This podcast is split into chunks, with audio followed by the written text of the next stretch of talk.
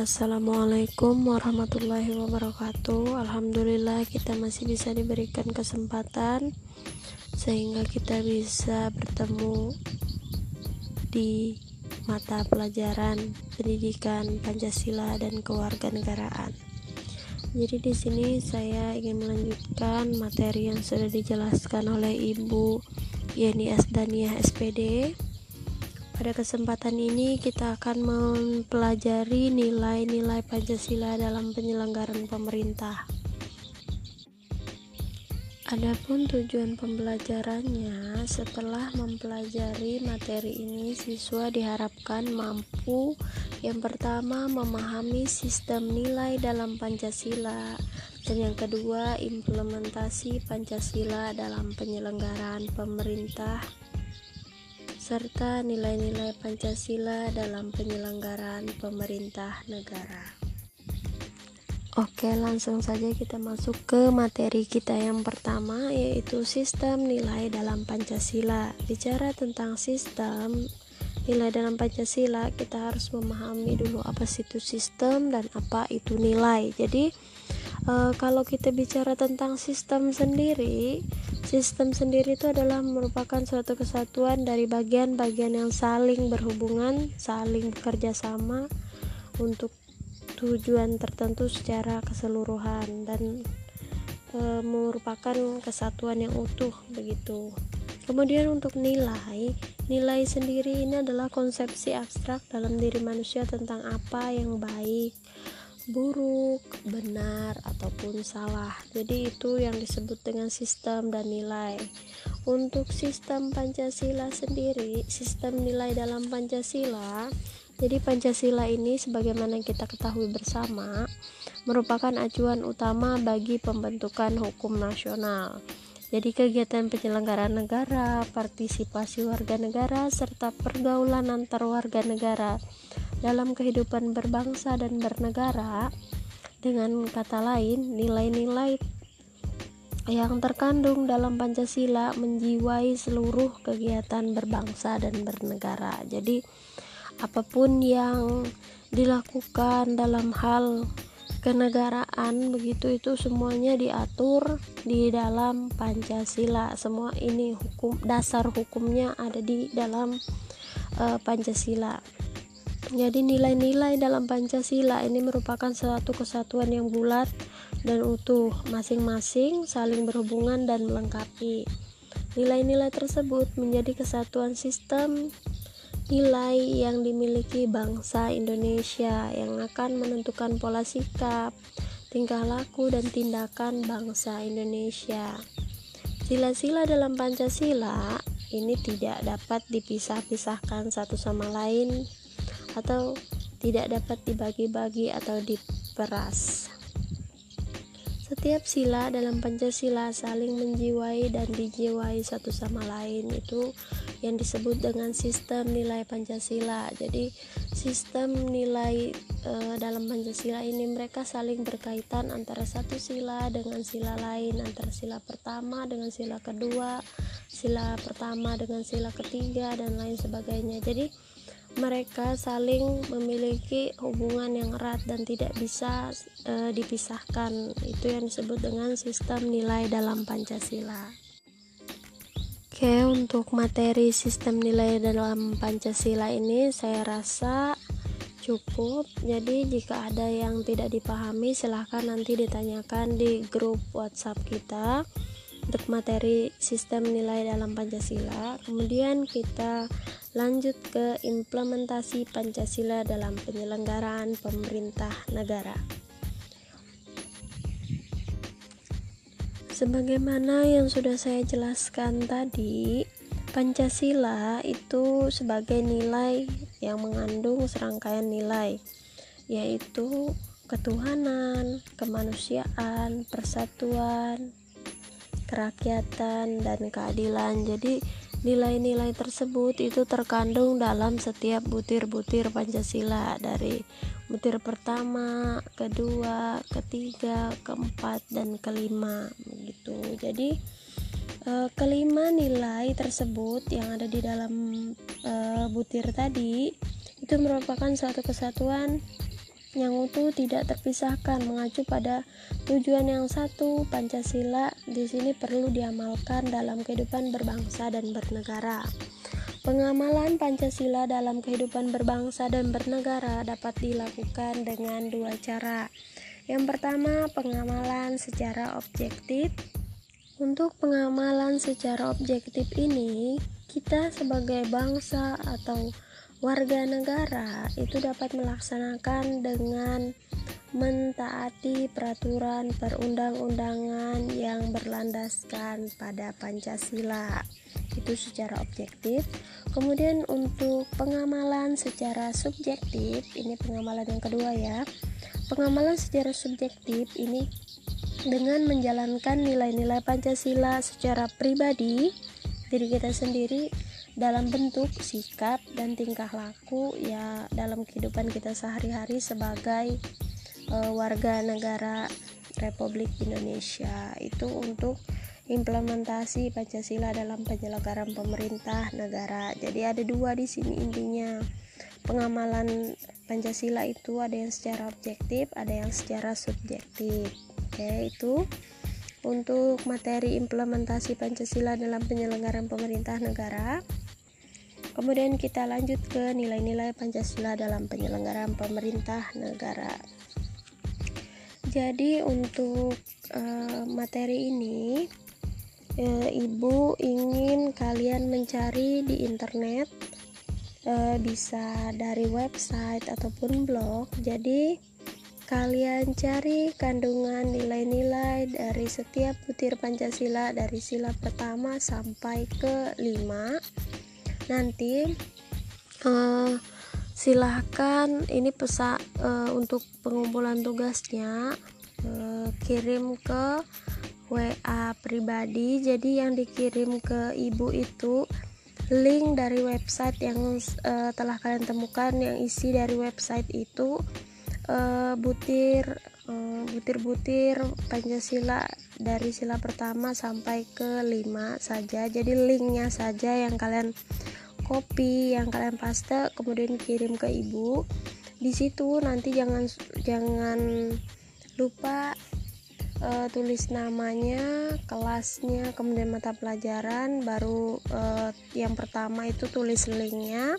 Setelah itu di bawahnya berikan pendapat kalian dari sila 1 sampai ke 5 Kira-kira sila manakah yang penerapannya paling susah diwujudkan di Indonesia saat ini?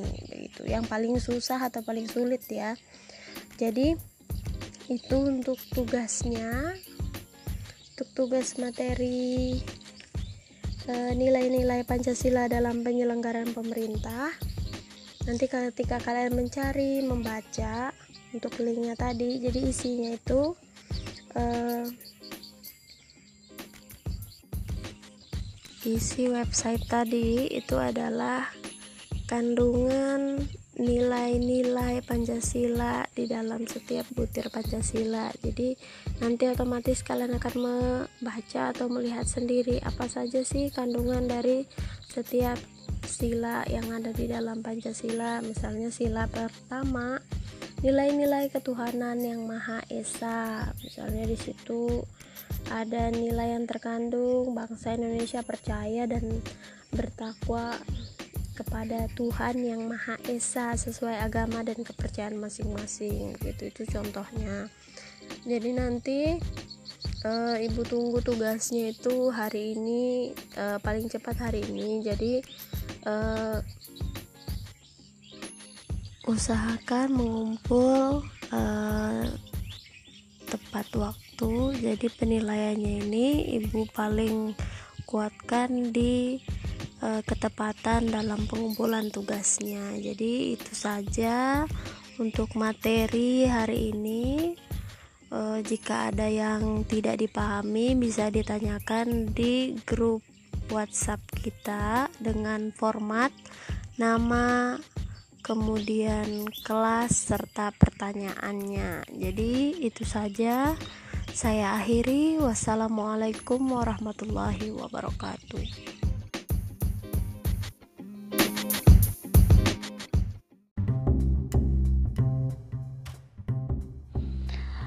Assalamualaikum warahmatullahi wabarakatuh. Semoga kita selalu dalam lindungannya, selalu diberikan kesehatan sehingga uh, kita bisa menyimak materi dan belajar dengan baik di hari ini. Oke. Okay? Uh, untuk materi hari ini kita masih menyambung materi sebelumnya yaitu berhubungan dengan objek kajian sosiologi. Jadi kita di sini uh, mengenal apa sih uh, yang dijadikan objek dalam uh, ilmu pengetahuan sosiologi ini sendiri. Jadi kemarin kita sudah belajar tentang nilai sosial dan norma sosial. Jadi untuk hari ini kita akan belajar interaksi sosial, sosialisasi dan perilaku menyimpang. Adapun untuk tujuan pembelajaran kita hari ini setelah mempelajari materi, diharapkan siswa mampu memahami apa itu interaksi sosial, apa itu sosialisasi, dan apa itu perilaku menyimpang. Oke, kita lanjut uh, ke materi kita yang pertama, yaitu interaksi sosial. Interaksi sosial di sini merupakan bentuk pelaksanaan kedudukan manusia sebagai makhluk sosial. Artinya, Berbagai bentuk pergaulan sosial menjadi bukti betapa manusia membutuhkan kebersamaan dengan orang lain. Kita baru menyadari bahwa kita adalah makhluk sosial saat berdiskusi dengan teman, ditegur oleh orang tua, bertengkar dengan tetangga, dan bentuk interaksi sosial lainnya.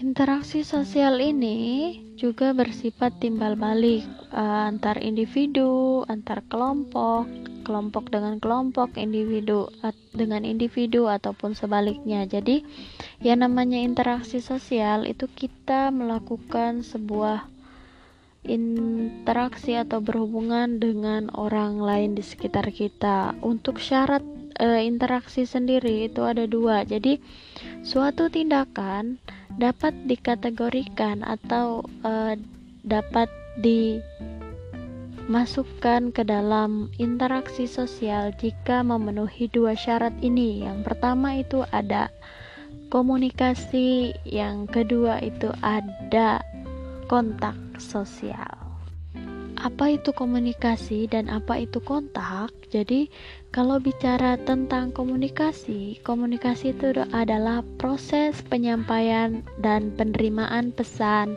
baik antar individu dengan individu, individu dengan kelompok dan seterusnya. Kemudian eh, lanjut ke kontak sosial. Jadi yang namanya kontak itu bisa eh, dalam bentuk saling ber e, bertemu, saling menyentuh satu sama lain, misalnya bersalaman, e, saling bertegur sapa lewat media, misalnya lewat telepon, lewat radio, dan lain sebagainya. Jadi, dua syarat ini itu adalah syarat utama e, interaksi sosial. Jadi, suatu tindakan kalau misalnya tidak disertai dengan dua hal ini, maka tidak bisa disebut dengan interaksi sosial. Kita contohkan saja. Saya misalnya sedang berbicara sendiri di suatu ruangan tanpa ada yang mendengarkan. Jadi, apa yang saya lakukan tersebut itu bukan termasuk ke dalam interaksi sosial karena eh, komunikasi yang saya lakukan itu sifatnya satu arah, tidak ada eh, yang menerima apa yang saya sampaikan tersebut. Begitu juga, begitupun sebaliknya dengan uh, kontak sosial. Jadi ketika kita berhadapan atau melakukan kontak dengan orang lain tanpa adanya komunikasi atau tanpa disertai dengan komunikasi, maka apa yang kita lakukan tersebut itu tidak bisa dikategorikan sebagai interaksi sosial. Jadi syarat e, dari interaksi ini harus lengkap baru bisa disebut atau tindakan tersebut baru bisa dikatakan sebagai interaksi sosial. Harus ada komunikasi dan harus ada yang namanya kontak sosial. Oke. Itu materi tentang interaksi sosial. Kita lanjut ke materi selanjutnya yaitu sosialisasi. Jadi, jika ada yang tidak dipahami tentang materi-materi yang Ibu sampaikan, silakan ditanyakan di grup WhatsApp kita. Jadi sama seperti sebelumnya ditulis namanya, kemudian kelasnya dan apa yang ditanyakan atau apa yang tidak dipahami. Oke, kita lanjut saja langsung ke sosialisasi. Jadi, sosialisasi merupakan uh, proses penanaman nilai dan norma yang kita butuhkan dalam kehidupan kita sebagai anggota dari masyarakat. Jadi, yang namanya sosialisasi ini sebenarnya sering sekali kita dengar uh, di dalam proses kehidupan kita. Misalnya, saat kalian masuk kemarin di MAN, kalian mengalami atau mendapati suatu kondisi di mana kalian harus mempelajari tata tertib, kemudian kalian mengenal guru-gurunya dalam proses uh, kemarin matsama. Matsama itu adalah salah satu bentuk sosialisasi yang dilakukan oleh pihak madrasah untuk mengenalkan apa saja tata tertib yang ada di Madrasah Aliyah Negeri Pasir, asal mula Manpaser, kemudian uh, guru-gurunya serta staf tata usahanya. Jadi yang namanya sosialisasi ini sendiri kembali ke definisinya ya, itu adalah proses belajar. Gitu. Proses belajar apa saja, tapi intinya proses belajar tentang nilai dan norma. Itu itu untuk sosialisasi uh, untuk materi materi-materi kita di sini pada sesi ini di kelas 10 kita hanya mengenal secara lewat-lewat saja dulu. Jadi untuk pe pemantapan materinya itu nanti ada sesinya sendiri di masih di kelas 10 juga. Jadi nanti kita akan bahas satu persatu apa itu interaksi sosial apa itu nilai dan norma dan lain sebagainya. Jadi untuk sekarang kita hanya melakukan pengenalan saja terhadap materinya. Itu tentang sosialisasi. Kemudian kita lanjut ke materi kita yang terakhir yaitu perilaku menyimpang Sebelumnya kita sudah pernah mempelajari tentang nilai dan norma di masyarakat pada pertemuan kita sebelumnya. Jadi, untuk perilaku menyimpang ini sendiri pada intinya adalah perilaku yang tidak sesuai dengan nilai dan norma atau perilaku yang bertentangan dengan adanya nilai dan norma yang dianut di dalam masyarakat yang paling banyak kita temui atau paling banyak beritanya disiarkan di uh, televisi biasanya itu adalah perilaku menyimpang dalam bentuk kejahatan atau pelanggaran terhadap norma hukum yang ada di masyarakat kita. Jadi untuk jenisnya sendiri uh, di LKS-nya halaman 17 ada dua. Untuk perilaku menyimpang ini ada perilaku menyimpang primer dan sekunder. Jadi di sini yang primer itu adalah penyimpangan yang sifatnya sementara. Jadi tidak selalu dilakukan hanya karena suatu keadaan tertentu. Misalnya uh, seseorang siswa bernama Andi misalnya dia terlambat karena bannya bocor. Jadi terlambat di sini adalah salah satu bentuk um, penyimpangan terhadap tata tertib sekolah dalam hal kedisiplinan. Jadi karena banyak bocor, jadi dia terpaksa harus e, melakukan kesalahan dalam hal penyimpangan terhadap tata tertib ini sifatnya sementara karena suatu keadaan tertentu. Itu untuk penyimpangan primer. Primer berarti sementara. Kemudian penyimpangan sekunder. Kalau penyimpangan sekunder ini penyimpangan yang dilakukan terus menerus misalnya uh, suatu uh, penyimpangan ini sudah mendarah daging. Misalnya suka mencuri. Mencuri adalah salah satu tindakan yang melanggar aturan juga melanggar aturan, melanggar norma juga. Jadi, ya suatu tindakan atau perilaku menyimpang yang dilakukan secara terus-menerus itu disebut sebagai perilaku menyimpang sekunder. Kemudian uh, jenis yang kedua itu adalah berdasarkan pelaku. Jadi, penyimpangan sosial ini sama seperti inti interaksi, ada juga yang dilakukan oleh individu, ada juga yang dilakukan oleh kelompok, ada juga yang dilakukan oleh campuran-campuran di sini uh, melibatkan individu, ada juga yang melibatkan dengan kelompok. Kemudian ada juga penyimpangan yang dilakukan oleh orang banyak. Misalnya di sini ada perdagangan obat-obatan terlarang yang biasanya melibatkan jaringan atau sindikat tertentu. Itu untuk materi perilaku menyimpang. Jadi inti dari perilaku menyimpang ini adalah tindakan yang tidak sesuai dengan nilai dan norma yang ada di masyarakat. Oke, itu untuk tiga materi hari ini. Semoga bisa dipahami. Kita sudah belajar tentang interaksi sosial, sosialisasi, perilaku menyimpang. Kemudian, untuk tugasnya hari ini, silakan kalian cari masing-masing dua contoh interaksi sosial sosialisasi dan perilaku menyimpang. Jadi bisa untuk contohnya ini bisa kalian uh, apa? Uh, dalam bentuk kalimat misalnya untuk interaksi dan sosialisasi kemudian perilaku menyimpang. Dalam bentuk uh, kalimat misalnya untuk sosialisasi ibu kasih contoh satu. Uh, Anita misalnya sedang belajar uh, di Manpaser. Itu bentuk sosialisasi yang dilakukan di sekolah. Kemudian untuk perilaku menyimpang si Andi suka mencuri begitu. Itu untuk perilaku menyimpang. Kemudian interaksi Ibu Ida sedang menjelaskan materi sosiologi. Itu adalah contoh-contoh yang Ibu contohkan. Jadi jangan diikuti nanti ya. Cari contoh yang lain untuk tugasnya kumpulkan ke Ibu uh, via chat pribadi nanti Ibu akan koreksi jika ada yang salah itu saja. Jika ada yang ingin ditanyakan, silahkan ditanyakan di grup, grup WhatsApp kita. Oke, Ibu akhiri untuk pertemuan hari ini. Wassalamualaikum warahmatullahi wabarakatuh.